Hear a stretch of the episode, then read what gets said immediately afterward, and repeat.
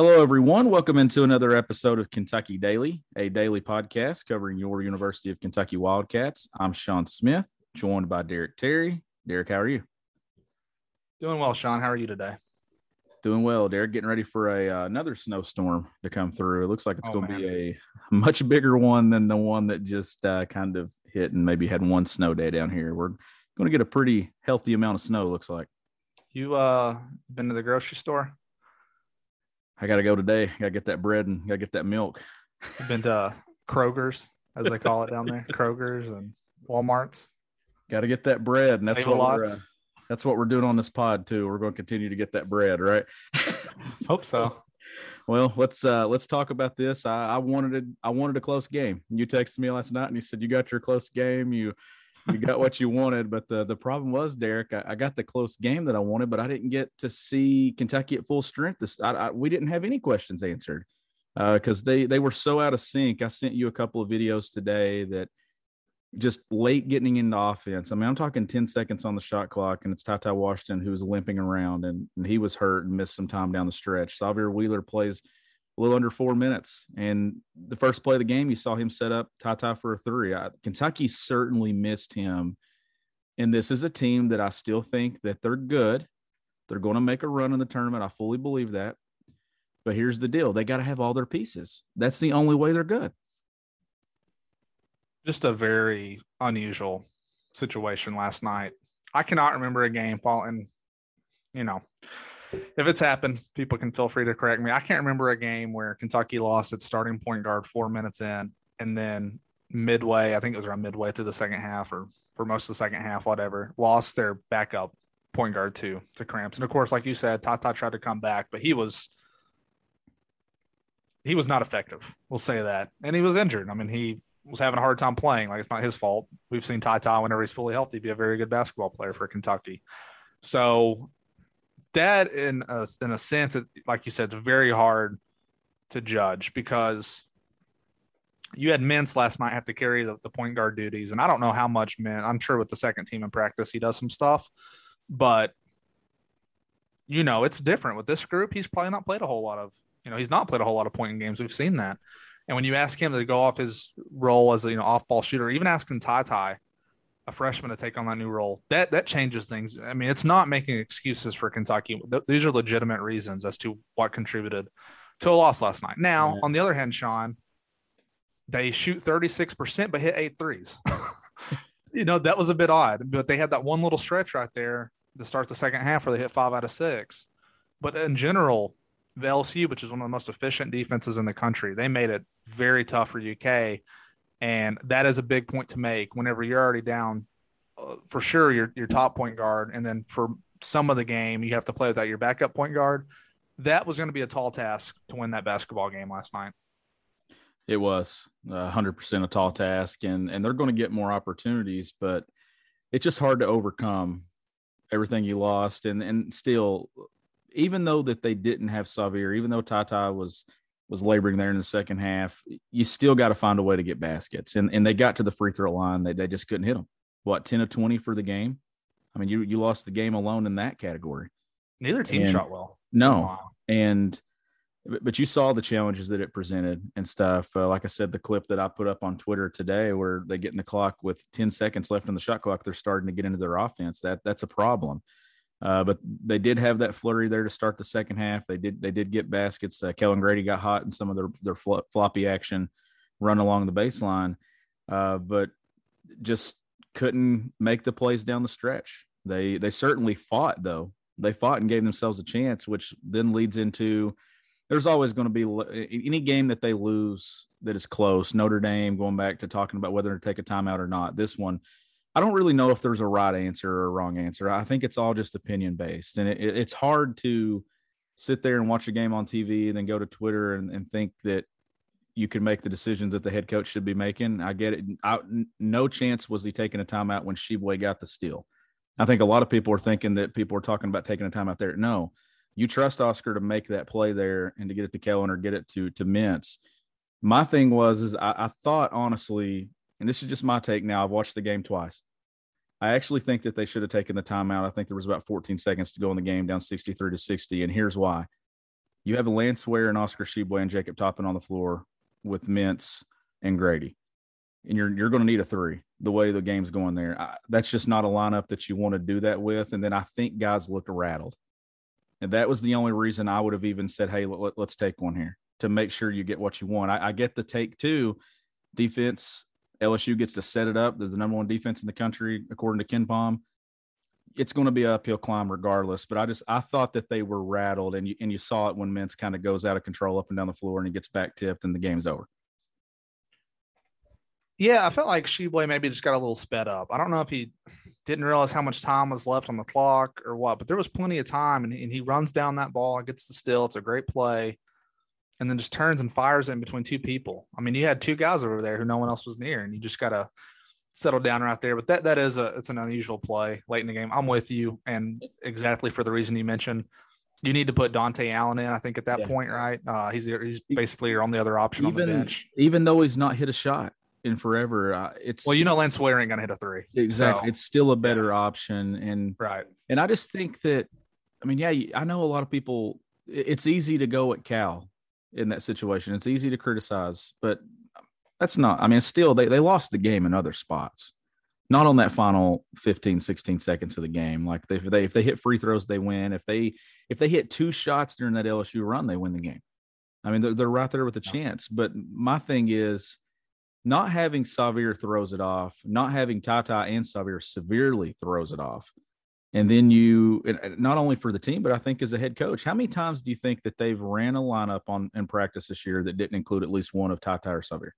Very rarely, especially Very once the season got going. Yep, and and you could see it on their. They tried to get into some of their Spain action and stuff with the the pin down with Tshiebwe to Grady, then get into the high low and the duck in, and they didn't know how to set it up because they had such an odd lineup on the floor. But that, that's what that's what it does to you. Now I will say this: Shaedon Sharpe would have definitely played last night if he had been on campus because they, they would have had to have gone to him. Sean, I'm just struck by this box score, how similar it is. Now, one difference LSU did shoot better for the game. LSU shot 42% compared to 36% for Kentucky. From three, UK went 33%, LSU went 39%, but it was, it was very close. UK went eight for 24 from three, LSU went nine for 23. At the free throw line, like you mentioned, Kentucky went 10 for 20, which is obviously 50%. LSU goes 53%, eight for 15. But this is where it's very similar. Turnovers, both teams have 15 points off turnovers. Kentucky has 16, LSU has 15. Total rebounds, 39 each. Uh, fast break points, nine to seven. Points in the paint, both 24 each. Very similar. The one big difference, second chance points, Sean, 16 for LSU, six for Kentucky. So that is one area. Um, LSU forced 11 stills. A really good job by them there. And they also assisted more. I mean, Kentucky without Wheeler, without um, Tata for some of it, and then obviously some bad shooting. They only have 11 assists for the game. So it was still a competitive basketball game. LSU led for 24 of the minutes, but Kentucky had that run. It felt like, Sean, they were possessions away from running away with that game. And maybe, maybe not. LSU's defense is good enough. Maybe that's as, as high as the lead would have grown. I guess my message would be, and I know people are frustrated because it's, you know, they, they just have a hard time now. It seems like beating quality teams especially on the road. But this this is different than Notre Dame. This is a situation where you're down two of your key players and you're trying to adjust things on the fly, and they still battled right to the very end, man. That's why I don't think last night was the assessment tool that you no. use to, to measure where they are. I, I think this team's going to be fine. Uh, last night did not change any of my opinions. I, I still want to see them in a close game against a quality opponent to see how they execute because we didn't get to see that last night. They, they had no idea uh, how to set things up. They were getting into the offense late. There are some bright spots, though. Uh, we'll definitely talk about Jacob Toppin and his performance, but I do oh, yeah. got to ask you this, and and I've kind of been of, I've kind of, I want to say I've adopted this mentality too as a coach. Uh, two fouls in the first half. Oscar Tshiebwe sits. He finishes the game with two fouls. I used to be that same coach, and I get it because you want to you want to save him for the second half, and they were able to run him the entire time. Uh, but if he's going to finish the game with two fouls, even three fouls, you could have ran him a lot in the first half too. I, I get it, but here's my thought. I used to do the exact same thing. My teams play 24 minute games. Why am I sitting kids with two fouls in the first half? We play 24 minutes, not 40. But you get what I'm saying? Like, uh, just trying to manage the game. They built a nine point lead. It, it worked. They just didn't get good good offense in the final twelve minutes. This feels like one of those hindsight things to me. It is, um, especially with the way Oscar plays, man. Because when you're on the road in the SEC, you know how officiating is he's one more time in that first half if he's still in the game going for a rebound or whatever. And if the ref decides that he went over the back, then he's got three right there. But it, I, I do think the point you're making about he had to in the first half, he had zero in the second half. Oscar has done a good job this year, not fouling out of games, not being in severe foul trouble for. He's had some games where he's gone to the bench early for sure. Um, I do think I, I saw one of the one of the kind of takes with that was well, Wheeler's out of the game already, so you're already shorthanded anyway. Can you really afford to not have Oscar in the game for for a certain amount of time? And I get that, but again, I that's not something I think I want to criticize too much on. I think it's a tough call to make, but I do understand if like if if Cal and I don't think he is this, but if he is just so stubborn that it's two fouls no matter what on the bench for the rest of the half, um, then I think that's you know you need to be more flexible than that. But what was it was 35 to 30 at halftime, and you know, and I think LSU had a little run right before Toppin hit that shot right before the buzzer. So like it was pretty tight right there. I don't. It wasn't like the game was getting away from you in the first half, basically. So I can understand why he left him on the bench. But you did mention Toppin earlier. I mean, that shot he hit right before the half, it felt like it gave them a little bit of momentum, and it capped off a perfect six for six half for him. He was he was fantastic. And I think what I said yesterday and what you agreed with proved to be true again. Like you can kind of tell from the start what Keion Brooks is going to be. Yeah. And uh, it didn't look like it was going to go well for him yesterday. And Toppin really, uh, I can't remember who said it. Someone tweeted that like they said Toppin plays his best when like the other the rest of the team's playing bad, and it wasn't a knock on Toppin, but like he was. I, I feel like he's kind of right. It does seem that way. Do you remember the uh, Louisville game last year? Yeah. Where that was like kind of his breakout, like, oh my God, Jacob Toppin's like kind of keeping UK in this game. Against Vanderbilt, I wouldn't say the team was playing bad last year, but it was like his breakout game where he played really well. And last night, I mean, he he kept them in that game, Sean, in the first half.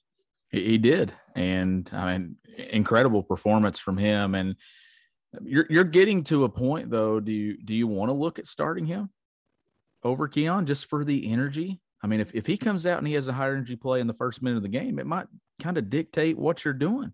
It might get the flow of the game moving positively in that right direction. Now, I don't know, but the, the minutes last night, I, I do think that that fourth spot is going to play out exactly how we said it yesterday.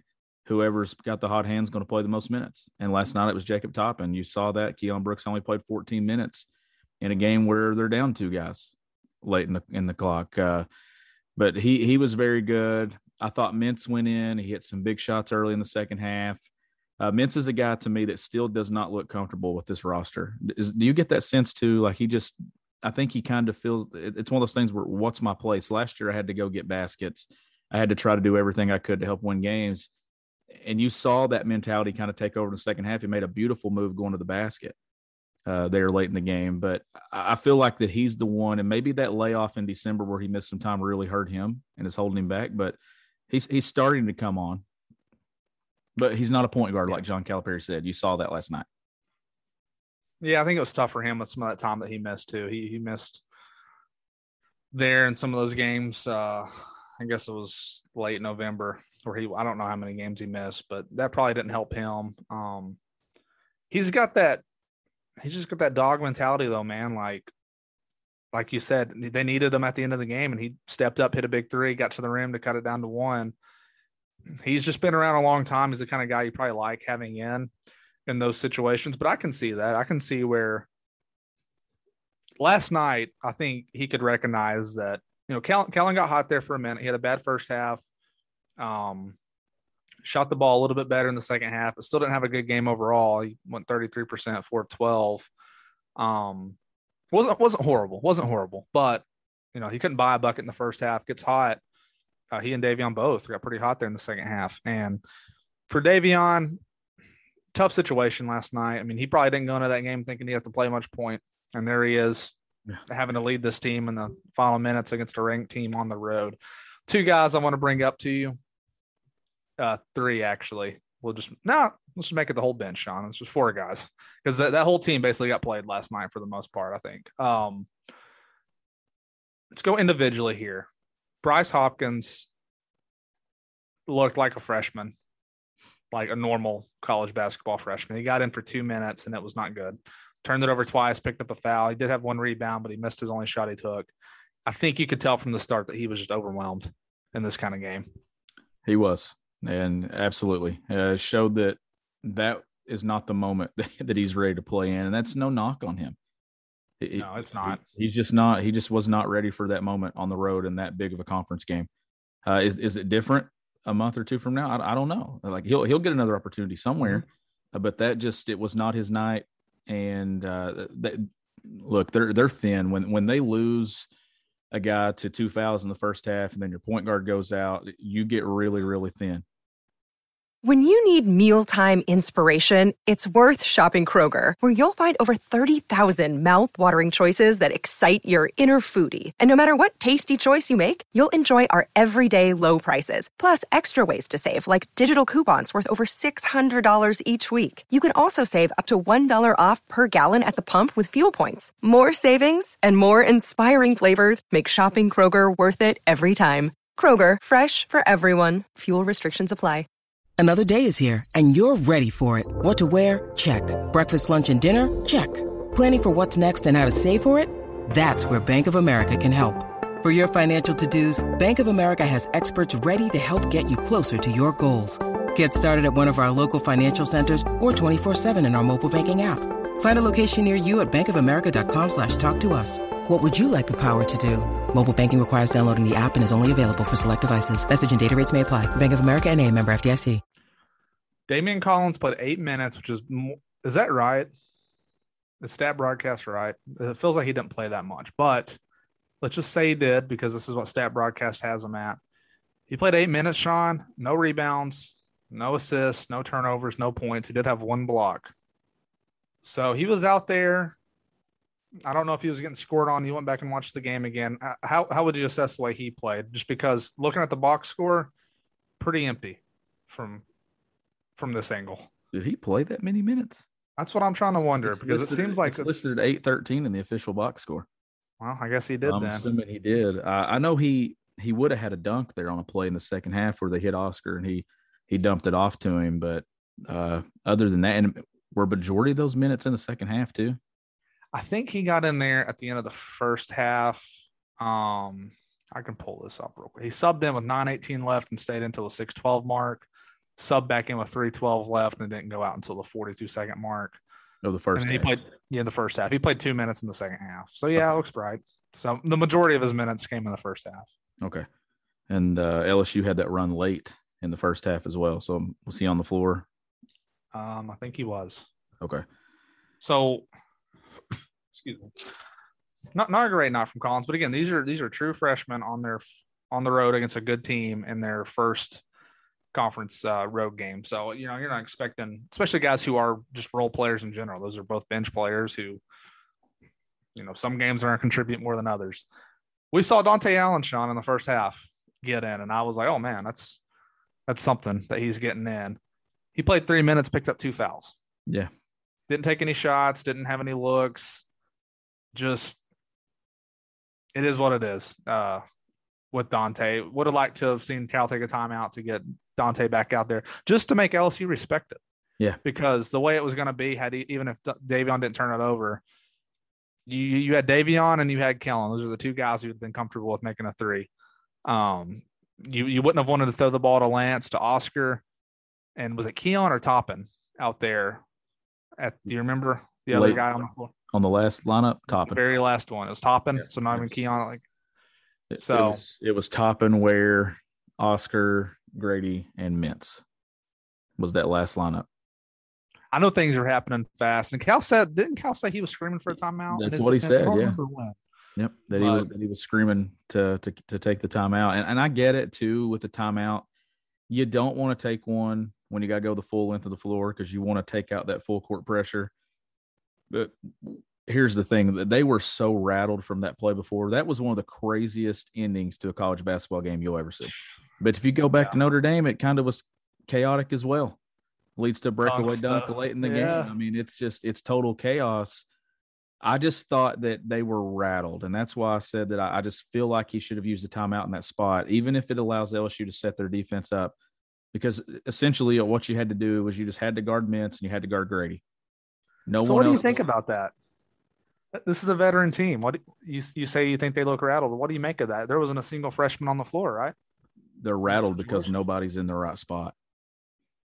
That's why. So you, you, think they could? Ha- so you think because Wheeler and Tata's out, that everyone is doing things they're not comfortable with? One hundred and ten percent. Yeah, and I, I, I, can see that. And and I saw it on the clip that I posted on Twitter.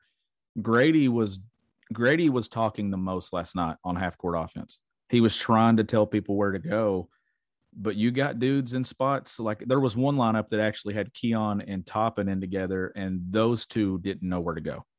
Okay, like uh, I'm the three, or am I the three, or are you the three? Right. And and I, I think I can remember seeing Toppin kind of running around, like not really sure where he was supposed yep. to be. And and that's the challenge with it. When you lose your one, and then you lose your backup one, and, and let's just say this too with with Ty Ty when he has to play on the ball, it takes a lot of his game away. I think he's very good off the ball. And then getting into those ball screens and stuff as the two man. Sahvir sets the table. Sahvir is really good. You saw that last night. That, that, that, he's very important and vital to what this team does. But there's a but Grady, you could see it. He's the one guy that didn't come off the floor. Played 39 minutes last night. And he didn't. I know he didn't hit shots in the first half. He hit a ton of shots in the second half. That's a guy that they they just got to keep going to. When they're at full strength and they have Sahvir and they have Tata healthy and Grady's doing his thing, even if he's not shooting 50%, or even if he's just shooting 30% from three, I still think this team's a very good team. I really do. Last night changes nothing for me. Now, when they get into this late January schedule and they get more road opportunities, you want to see this team do some stuff on the road and win these close games against quality opponents. But I mean, you, God, you go back to 2011, that team lost every single road game just about, besides at Louisville and, and Tennessee, and they were all close games. And the next thing you know, March kicks in and they're executing in the clock. They they figure out what they're doing. I think this team's going to be okay. Is what I'm trying to say. They dropped one spot in the net. LSU didn't even move up in the net after that win. They go down one spot in KenPom, but they're going to face more defensive teams. I told you last night, Tennessee's number two in adjusted defensive efficiency. Auburn's number four. And they got both of those in the next few weeks. Yep, this month. Uh, January 15th, they play Tennessee. January 22nd uh, against Auburn. Tennessee games at home, Auburn games on the road, and they close out the month uh, at Kansas. So you're right, many more games. Let's talk uh, one more player to talk about because he gave some good minutes last night. Lance Ware. Uh, he played 12 minutes, had three rebounds, um, had one dunk. I believe it was a dunk, if I'm remembering right. Uh, he had a lob, right? Yeah, he had the lob. He threw yeah. down. He got fouled twice. Had an opportunity. He missed all four of his free throws, but Sean Lance Ware seems like a guy that Cal is really enjoying what he's bringing to this team. Yeah, other than the uh, building a new gym with the bricks at the free throw line, I mean, goodness, he is, he is truly um, he, he is someone who would benefit a lot from improving his offensive game. I'll say that because it's not even just he score. I, I, almost feel like he's not sure what to do whenever he gets the ball. I'm not trying to be mean, but like he turned it over once. I think he had two turnovers on the night. I think they gave him the ball once in the post, and he just like lost the ball almost immediately. He just needs to, to me. He feels like a guy should throw lobs to because if he has the ball anywhere else, probably something bad might happen. And and yeah, he, he has to improve his offensive game if he's going to become a player at UK or beyond yeah. whatever he wants to do. That has to get better. I, I, will tell you this: he's an elite trash talker, probably the best trash talker they have. Like Keely, Keely tells me every game, she's like, "I can't believe what Lance just said." When she sit down on the floor, like he goes in instantly, he's talking trash. He's sitting on the bench talking trash. He has the attitude and the mindset. It's just now he's got to get the skill set offensively. But he did some good things. He did last night, and and that's the thing. Like that's what you need. He's not perfect. I, I went I went to tweet this, and then he missed the entire goal, and then about broke the backboard on the next free throw. And I was like, all right, I'm not going to tweet this now because the poor kid's just going to get hammered in the mention. So he's not perfect by any means, but he may be perfect for what they need in spots just to spell Oscar when there's foul trouble, just to kind of, you don't have to go out there and, and be plus four, plus five on someone. You just got to kind of hold it down and just anchor it and just keep it steady until you can get Oscar back in there. Uh, but yeah, he's he's got to improve his offensive game moving forward. He, he has to. But Derek, it's it's the first SEC road game. They had an opportunity to win it. They had an opportunity to win it without their guys out there.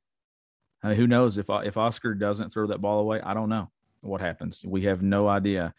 Uh, that's a team that at Rupp Arena, Kentucky beats. I think that's a team on a neutral floor, Kentucky beats. That's a team at full strength at Baton Rouge, Kentucky beats. It changes nothing, in my opinion. And you you saw that from some national guys last night that talking about that really look they're without Sahvir. Everybody at this point should know that Sahvir is this. Cal said it too. He's the straw that stirs the drink. And when you take that out, it's pretty important, pretty pretty big. Looking forward, excuse me, for a guy like Sahvir, who you know Kentucky's next opponent is Georgia, the school he transferred from.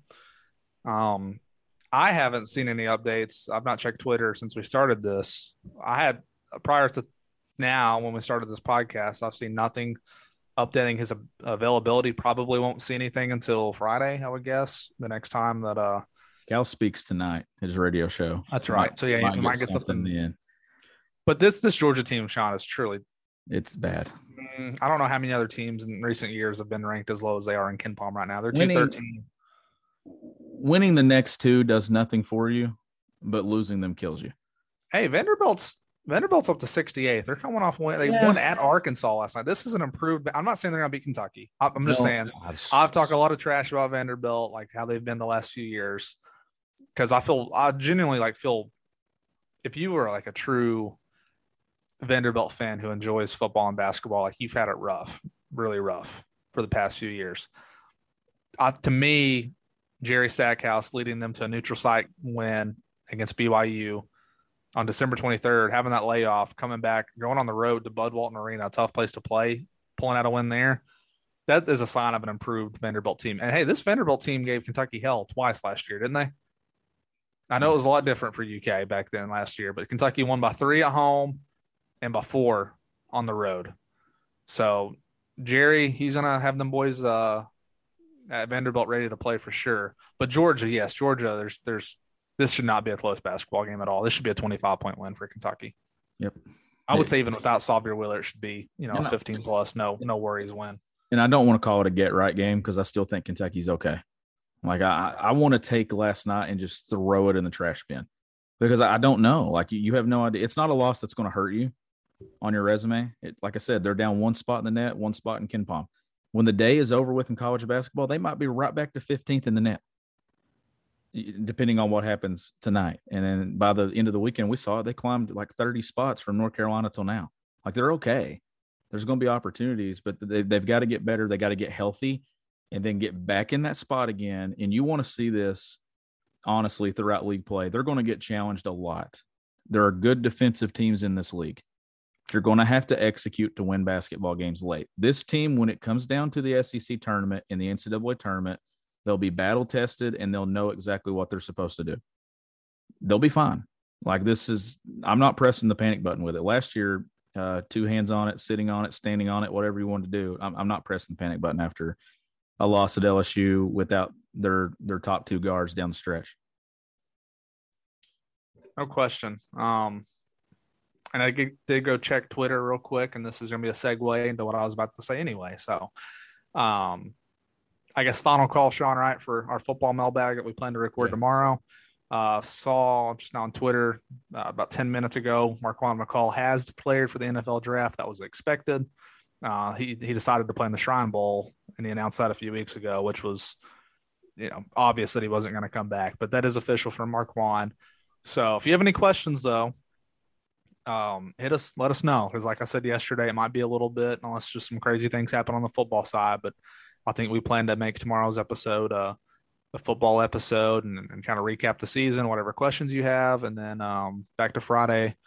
Probably going to be doing a lot of basketball from there. Sean, is there anything else you want to add from this LSU game? I, think that's got it. I, I'm obviously going to watch the game probably a couple more times. I'll probably watch it once more tonight late, and then one more tomorrow morning. That I'm throwing it behind me and moving on to Georgia. I'm, I think what I'm going to start doing, Derek, is I'm going to start watching some of these opponents and going back and kind of putting a scouting report together and kind of offering it up on this pod as we go throughout the schedule and, and talk about the Georgias, the Kansas games, Tennessee, and on all those opponents. Uh, we're right in the heart of basketball season now. Like content will definitely be there. Two games a week, everything going on with this roster, and uh, we'll be we'll be right here to keep you updated. As always, the show is powered by Blue Wire Pods. It's also powered by the Butcher's Pub. You got three locations: Pineville, Williamsburg, and London. If you see any updates from me tonight on Twitter, I'll probably be sitting at the Butcher's Pub in London, Kentucky, updating them. So I'm gonna give you all my assessment and uh, review of, of, that location. Uh, but you can visit thebutcherspub.com or check them out on Facebook. He's Derek Terry. I'm Sean Smith. We'll catch you next time on Kentucky Daily.